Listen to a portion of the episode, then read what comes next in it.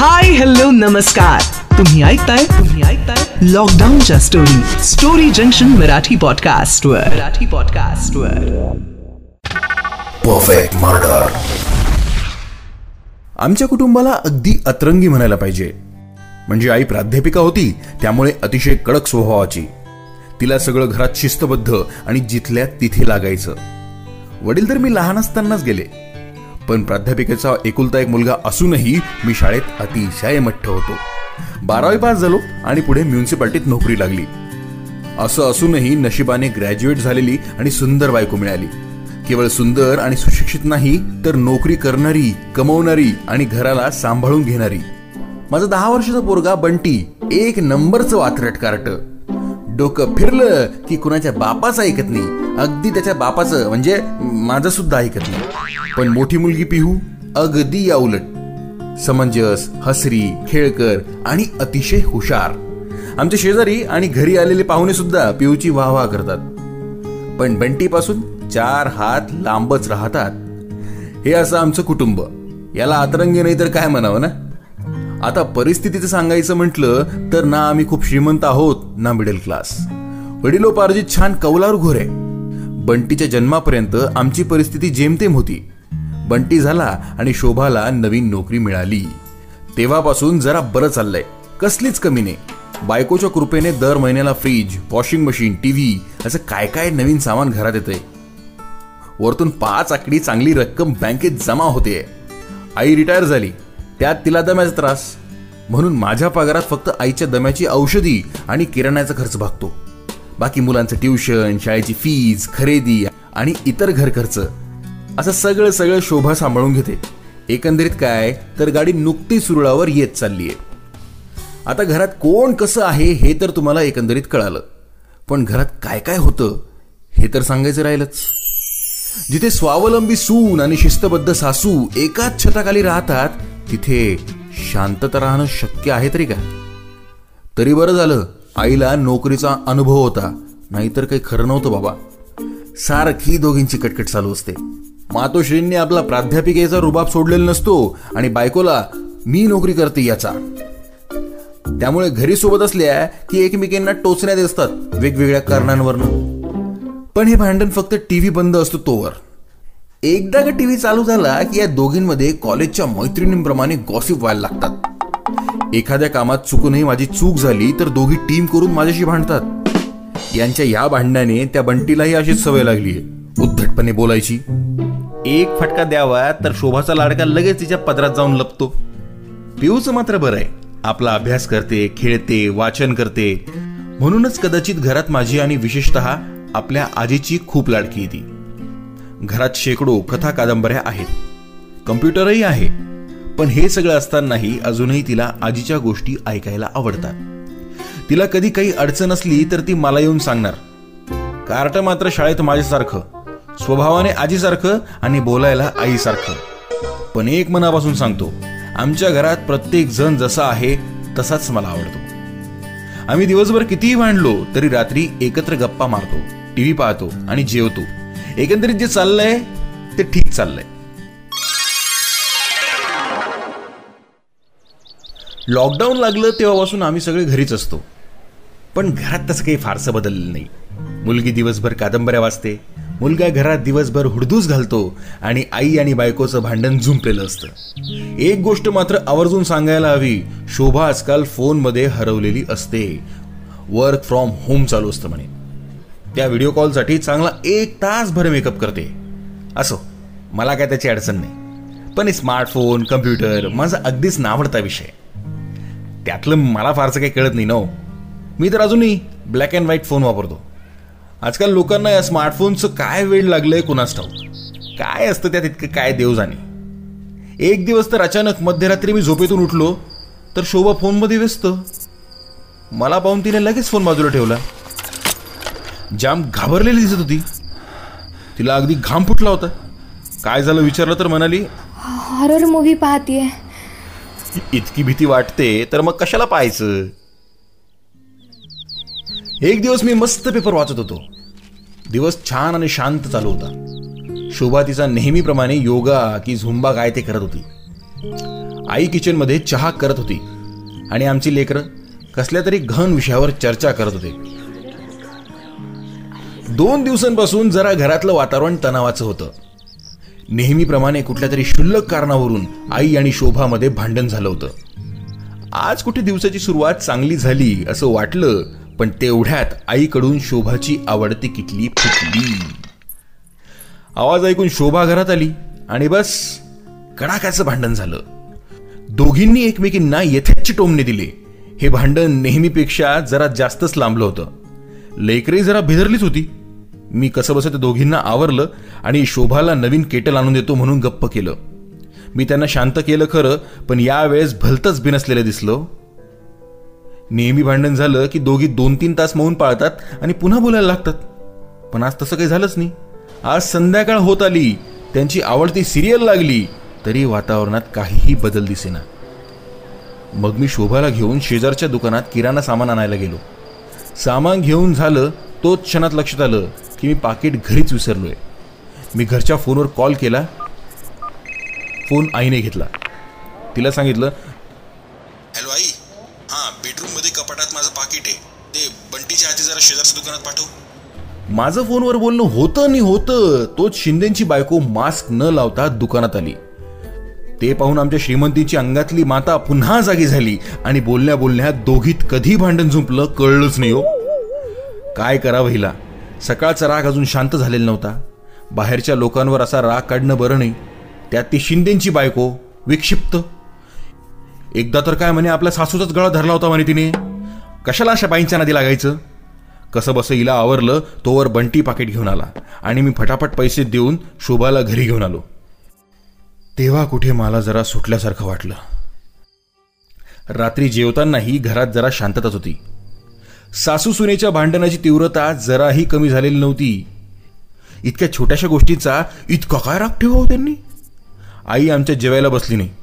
आमचं जेवण आवरल्यावर ती जेवली. मी आईचं जेवण होईपर्यंत तिच्या सोबत बसलो आणि जरा तिला समजावलं. ती जास्त काही बोलली नाही फक्त होकारार्थी मान हलवून बरं म्हणाली. बरं. शेवटी मी झोपायला खोलीत आलो.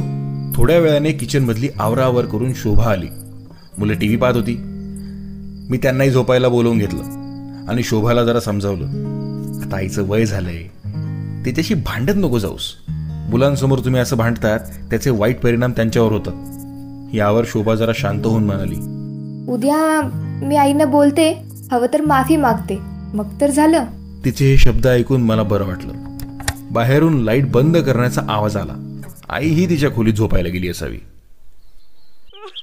दुसऱ्या दिवशी सकाळी मला गोंधळ ऐकायला आला. आणि पिहू रडतच मला उठवायला आली. मी धावत आईच्या खोलीकडे गेलो तर आई निश्चित पडून होती.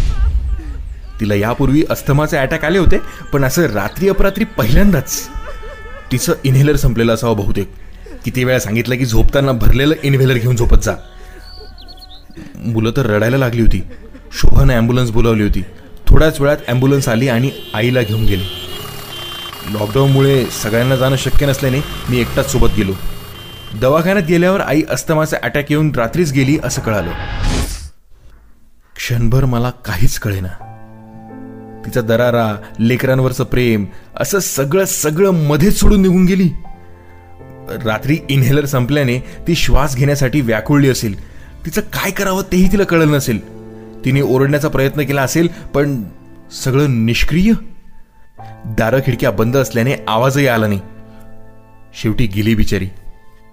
आम्ही काही मोजक्या मंडळींनी मिळून आईचे सगळे अंत्यविधी केले. आणि एका क्षणात माझ्या घरातला एक सदस्य कमी झाला.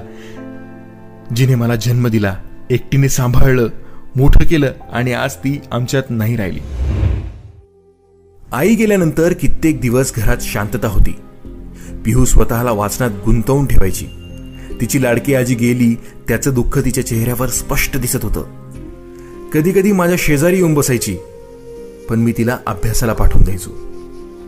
नुकतीच ती परीक्षा न देता नववी पास झाली होती. आता दहावीचं वर्ष. तिच्या अभ्यासावर या दुःखाचा परिणाम होऊ नये म्हणून मी तिला अभ्यासासाठी आग्रह करून माझ्यापासून दूर करायचो. तिच्या डोळ्यात पाहिलं की मला रडावंसं वाटायचं. पण माझ्या लेकरांना असा रडका बाप नाही द्यायचा मला. बंटी सुद्धा फारच बदलला. हल्ली चिडत नाही रागवत नाही धिंगाणा घालत नाही. जरा शांत शांतच असतो. मध्येच आजी अशी हाक मारत देवाघराकडे जातो. आणि तिथे कोणीही नसल्याचं पाहून परत येतो. शोभा तर दिवस रात्र कुणाशीच बोलत नाही. तिला आईची माफी मागायची होती तेही राहूनच गेलं. पण आता दुःखातून जरा सावरली ती. काम चालू केलंय वाटतं. पूर्ण वेळ त्या फोनमध्ये हरवलेली असते. कदाचित दुःख विसरण्यासाठी म्हणून हा तिचा खटाटोप असावा. त्या दिवशी पहिल्यांदाच शोभा उशिरा उठली. तिचे डोळे जागरण झाल्याप्रमाणे लाल दिसत होते. उठल्याबरोबर डोकं दुखतंय म्हणाली. मी तिला चहा करून दिला. दिवसभर ती शांतच होती. रात्री पिऊनी खिचडी बनवली. आम्ही जेवायला बसणार तेवढ्यात शिंदेबाई पुरणपोळी आणि आंब्याचा रस घेऊन आल्या. आई गेल्यापासून मागील काही दिवसात शेजाऱ्यांकडून असं काही ना काही येतच होतं. पण शिंदेबाईंकडून अपेक्षाच नव्हती. काही दिवसांपूर्वी शोभाशी भांडलेली बाई अशी गोडधड आणून देते याचं नवलच वाटलं. आई जरी कठोर स्वभावाची असली ना तरी माया होती तिची सगळ्यांवर. अगदी शेजारच्यांवर सुद्धा. सगळ्यांशी चांगलं बोलायची. हवं नको ते विचारायची. शोभाच्या हातात ताट देत शिंदेबाई म्हणाल्या माफ करा. त्या दिवशी रागात बोलून गेले. हे खाऊन घ्या. आणि सावरा स्वतःला आता. शोभाने स्मिता असे करून शिंदेबाईंच्या हातातलं ताट घेतलं. आम्ही सगळे जेवून झोपायला गेलो. रात्री शोभाचं डोकं दुखतच होतं. म्हणून तिने पेनकिलर घेतली. पिऊने तिला पाणी आणून दिलं. मी तर आज शोभाला बजावलंच होतं की आज बिलकुल जागरण करू नकोस. ती होकारार्थी मान हलवून झोपी गेली.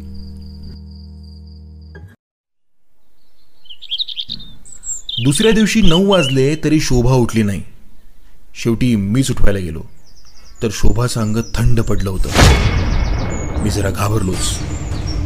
काही दिवसांआधी आईला हात लावला तेव्हा तिचंही अंग असंच निर्जीव भासत होतं. माझे पाय कापायला लागले.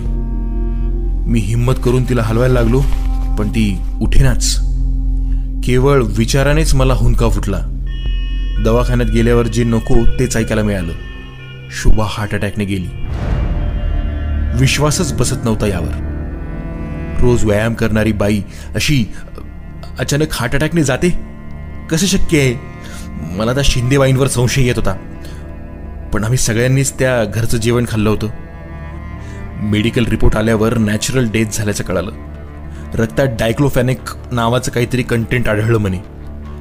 पण ते रात्रीच्या पेनकिलरमुळे मागच्या दहा दिवसात घरातले दोन लोक कमी झालेत. माझी लेकरं आता कशी राहतील? आई घरातल्यांना सांभाळायची आणि शोभा सगळ्या घराला. पण आता काय? आईप्रमाणे शोभाचेही अंत्यसंस्कार पार पाडले. मी स्वतःला सावरू शकत नव्हतो. मग लेकरांना कसं सांभाळणार? रात्री मी स्वतःला थोडं सावरलं आणि पिहू शेजारी जाऊन बसलो. बंटी झोपला होता. पिहू नेहमीप्रमाणे पण गंभीर विचारात बुडल्यासारखी आणि खिन्न बसली होती. मी तिला जवळ घेऊन विचारलं बाळा तू अशी गप्प का? क्षणभर ती काहीच बोलली नाही. पुढे म्हणाली मला काहीतरी सांगायचं आहे बाबा. तुला खरं वाटेल की नाही माहिती नाही पण आजीची डेथ नॅचरल नव्हती. तिला ठरवून मारलं. मी हे ऐकून एकदम स्तब्ध झालो. म्हणजे? कुणी मारलं तिला? आईने. मला विश्वासच बसेना. काय बोलते ही पोरगी?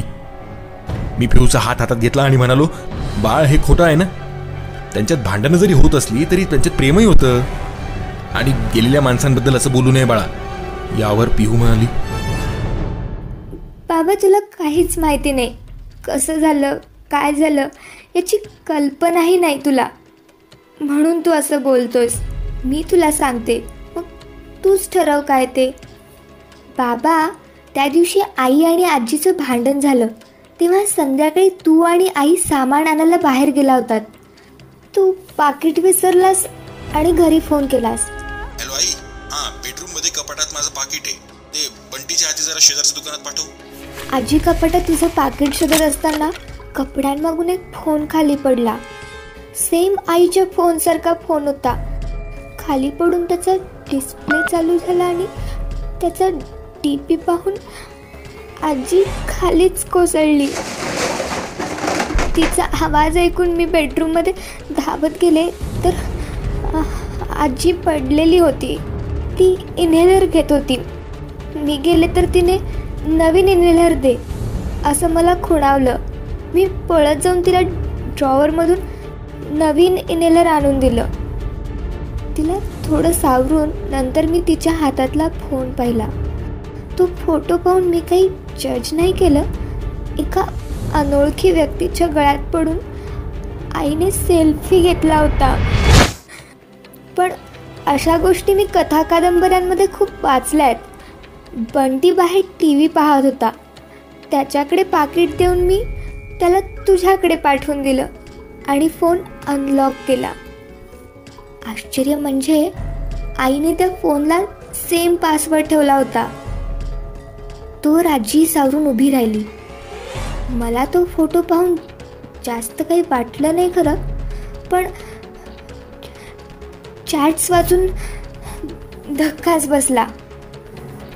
रागही येत होता आणि रडायलाही येत होतं. आईचं त्या व्यक्तीसोबत अफेअर होतं. ती रात्री हा फोन वापरायची आणि सकाळी तिचा फोन वापरायची. सेम फोन असल्याने आपल्याला तुला कधी शंकाच नाही आली. सर्वात वाईट हे होतं की आई त्या व्यक्तीलाही फसवत होती. आईने त्याला ती अविवाहित असल्याचं सांगितलं होतं. आपल्या घरी येणारे हे सामान पैसे आणि तिची ती नोकरी हे सगळं आईमुळे नाही त्याच्यामुळे होतं. चॅट्स वाचून मला गॅलरी उघडण्याची हिंमतच नाही झाली. आजीने तर तोपर्यंत चार वेळा डोळे पुसले होते. तेवढ्यात तुम्ही परत आल्याची चाहूल लागली. आजी म्हणाली कोणालाही काही बोलू नकोस हं. मी शोभाला समजावते. तू कपरा तुझ्या बाबाचा शोभावर फार जीव आहे आणि विश्वासही आहे. त्याला कळलं तर तो खचून जाईल. आजीने माझ्या हातातला फोन घेऊन कपाटात कपड्यांमागे खोचून दिला आणि कपाट बंद करून आम्ही बाहेर आलो. रात्री आपण सर्व जेवलो आणि नंतर आजी जेवली. तिला वाटलं तू बेडरूममध्ये जाऊन झोपशील. तोवर ती आईशी बोलेल. पण तू गेलाच नाहीस. तू गेल्यावर आजी किचनमध्ये आईला बोलायला गेली. मी आणि बंटी हॉलमध्ये टी व्ही पाहत होतो. त्या दोघींमध्ये काय बोलणं झालं कुणास ठाऊक? थोड्या वेळानं आजी अगदी जिंकल्यासारखी बाहेर आली. कदाचित तिने आईला चांगलं समजावून सांगितलं असावं. नेमकं त्याच दिवशी मलाही काय बुद्धी झाली कुणास ठाऊक? आणि मी आजीकडे न झोपता तुमच्या बेडरूममध्ये झोपले. मला वाटलंच नाही असं काही होईल. सकाळी उठले तेव्हा सगळ्यांच्या आधी उठणारी आजी अजून उठली नव्हती. तिच्या खोलीत जाऊन पाहिलं तर आजीची काही हालचालच होत नव्हती. आणि तिचं इन्हेलरसुद्धा संपलेलं होतं. मी माझ्या हाताने काल संध्याकाळी दिलेलं इन्हेलर इतक्या लवकर संपलं तरी कसं? अशी मला शंका आली. तेवढ्यात आई आली.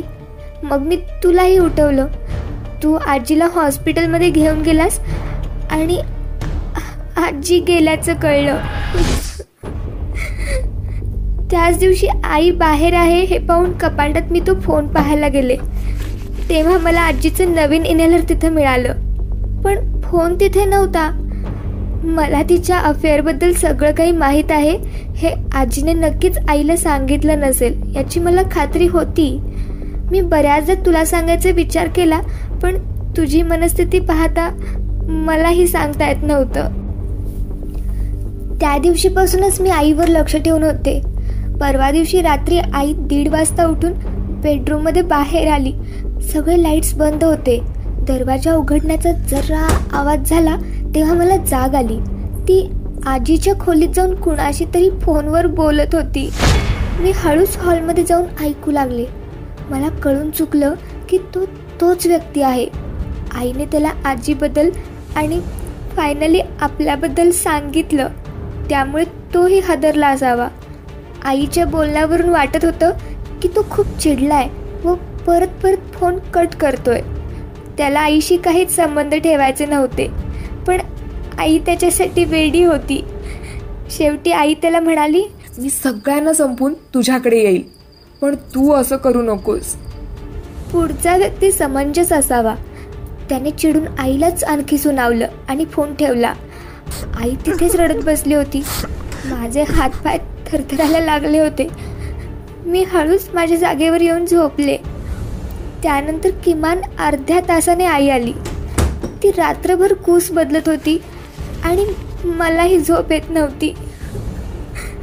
मला आता तिची काळजी नव्हती.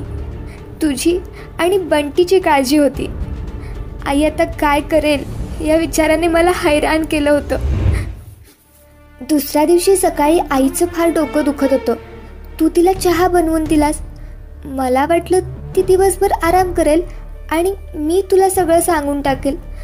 पण आई सारखी तुझ्या आजूबाजूलाच फिरत होती. तिच्या डोक्यात नक्की काय चालू असेल याची मला कल्पना होती. म्हणून मीही सारखी तुझ्या आजूबाजूलाच राहत होते. मुद्दाम रात्री स्वयंपाकाची जबाबदारी मी घेतली व खिचडी बनवली. उगीच तिला काही करायची संधी मला द्यायची नव्हती. पण रात्री तिने तुला मला बंटीला काही केलं तर? पोलिसांना कळवलं तरी काय सांगणार? आपल्याकडे पुरावा काय आहे दाखवायला?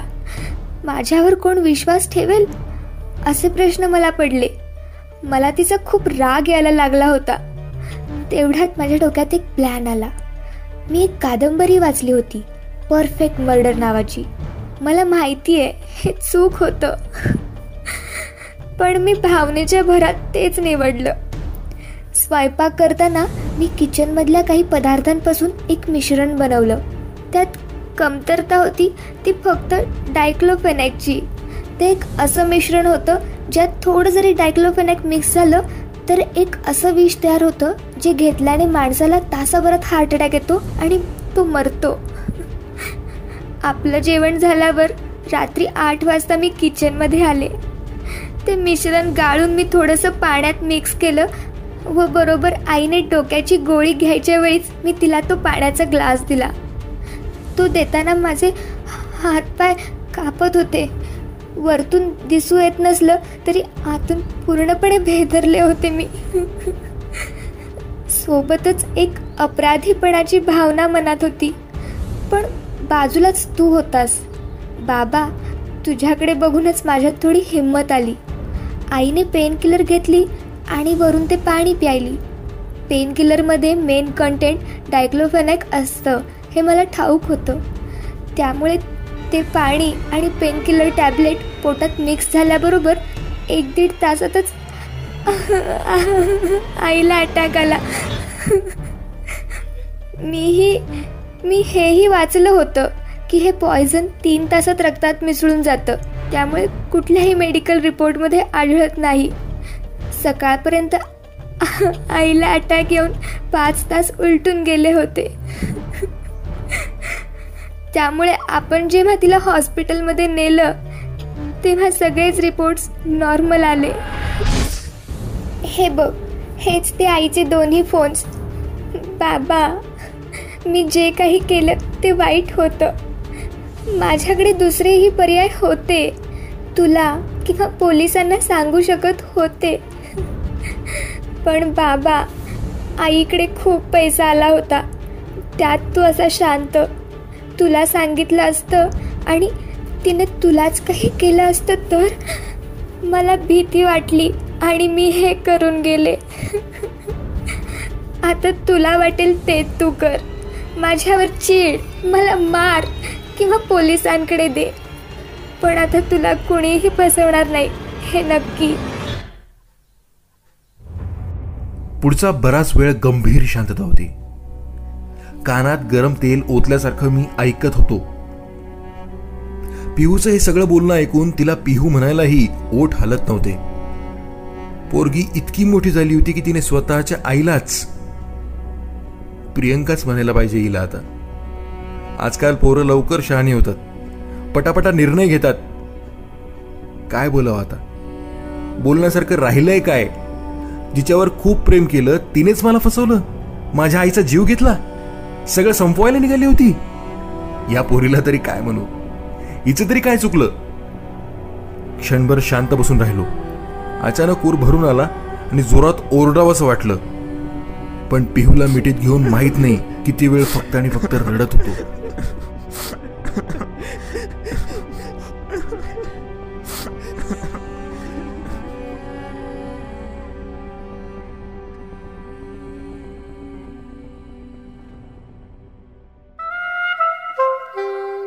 तुम्ही ही स्टोरी ऐकलीत आर जे प्रसाद यांच्या आवाजात. आमच्या आणखी स्टोरीज ऐकण्यासाठी विजिट करा W W W dot D four mat dot in